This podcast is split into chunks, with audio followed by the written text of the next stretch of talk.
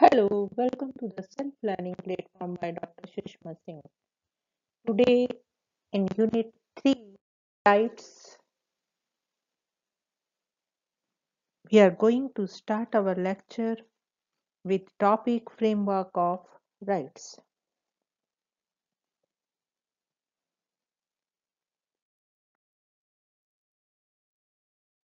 Rights are the essential conditions of human personality. The development of human personality depends on the system of rights available to the individuals. Different state systems recognize different rights. Rights available to the American would be different from those available to Indians. A liberal democratic society would give primacy to different rights than a socialist society. That is why we have a clarification of rights, moral and legal. Legal into civil, political, economic, and social. Rights incorporated in the constitution of the land are called fundamental rights. Rights being basic conditions necessary for the development of human personality have to be made available to the individuals of all the states. The UN Declaration of Human Rights serves as an inspiration and as agenda for the states to recognize and maintain for their respective people. Now let us move to the next point, uh, rights of the people. A general framework of the major rights available to the people can be briefly summed up as under. Right to life is a basic right without which all other rights are meaningless. This right means that the state guarantees the protection of life, protection against any injury, even suicide is considered a crime. Right to equality has numerous aspects equality before law, equal protection of law, prohibition of any sort of discrimination, social, economic, or political. Protective discrimination, as enshrined in the Constitution of India, is an integral part of the right to equality. Right to freedom, like right to equality, has several aspects freedom of speech, of press, of assembly, of association, of movement, of residence, of adapting a vocation. That these freedoms are to be exercised within reasonable restrictions has been the characteristic feature of this right granted to the Indians by the Constitution. Right to freedom of religion, conscience, faith is another right available to the individuals. Religion is a matter of faith and the voice of one's conscience, and as such is given to the citizens in the present day states. This right does not curtail secularism in so far as religion is accepted as something personal and religion and public life are not allowed to intermix. Right to education is another important right without which the development of man's personality becomes impossible. An uneducated man cannot lead a meaningful life. Literacy, being a social curse, should be reduced or removed. The state should take up the responsibility of promoting education. Certain economic rights include the right to work, right to social security and rest and leisure. with work and without material secure, security. An individual is unstable to enjoy the fruits of other rights. Right to property too is an economic right, which means the right to possess and inherit property. It is regarded as an important right in liberal democracies. There are political rights of the individuals. It is these rights which make individuals full-fledged citizens. Among these, the right to franchise, to contest election, to hold public office, to form political parties are some which need mention. The Constitution of India provides a list of rights to its citizens. These are called the fundamental rights and these include right to equality, right to freedom, right against exploitation, right to free freedom of religion, culture and educational rights, and right to constitutional remedies. The last one is the important right in so far as this right ensures guarantees for all the other rights. The liberal democratic system ensures the primacy of political rights over social rights and of social rights over the economic. The order is reversed in socialist society economic rights, social rights, and political rights. For a liberal democrat, right to freedom is more important than right to equality. Right to property is more important than right to work. Economic security is more important than economic equality.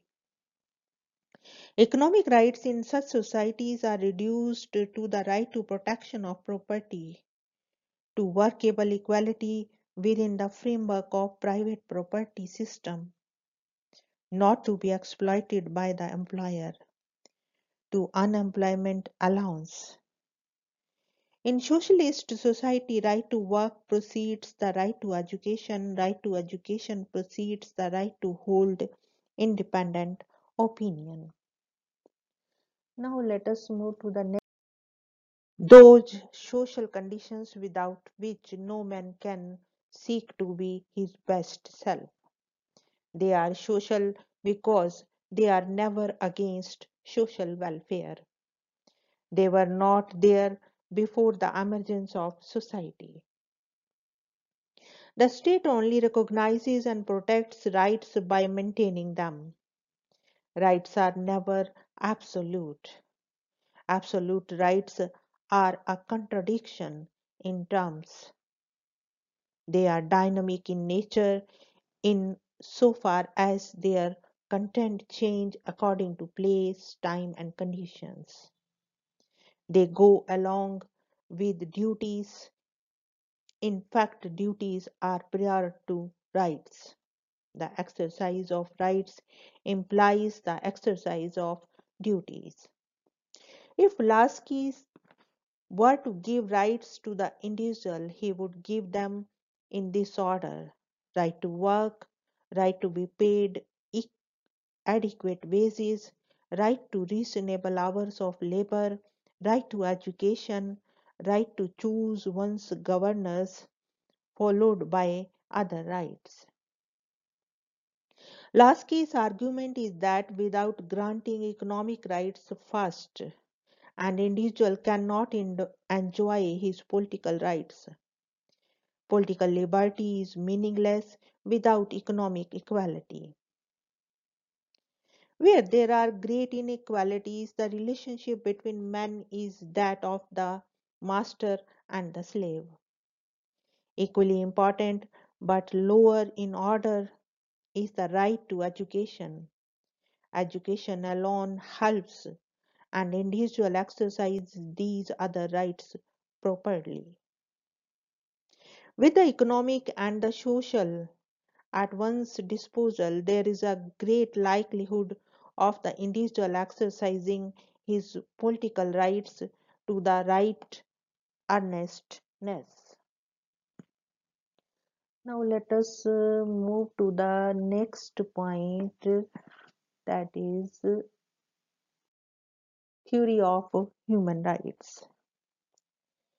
S. Rampal has very rightly stated that human rights were not born of man, but they were born with them. They are not as much a result of the efforts of the United Nations as emanations from basic human dignity.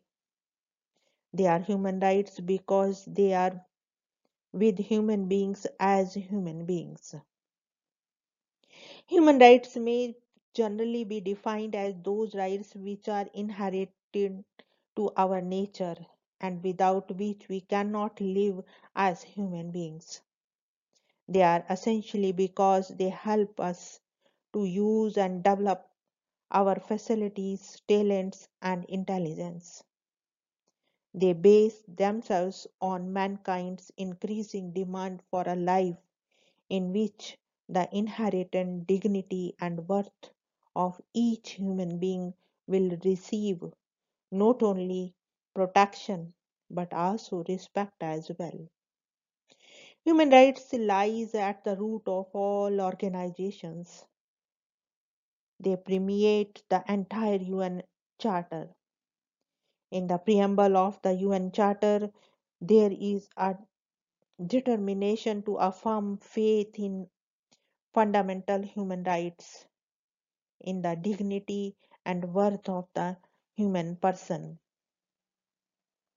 in the equal rights of men and women and the nation, large and small, there is a reference to the promotion of universal respect for human rights in the Charter's Article 13, 55, 62, 68, and 76. The Commission of Human Rights, working under the UN Economic and Social Council, after spending about two and a half years under the chairmanship of Roosevelt, drafted what is known as the Universal Declaration of Human Rights. When the UN General Assembly approved this declaration on December 10, 1948, the day came to be celebrated as a Human Rights Day.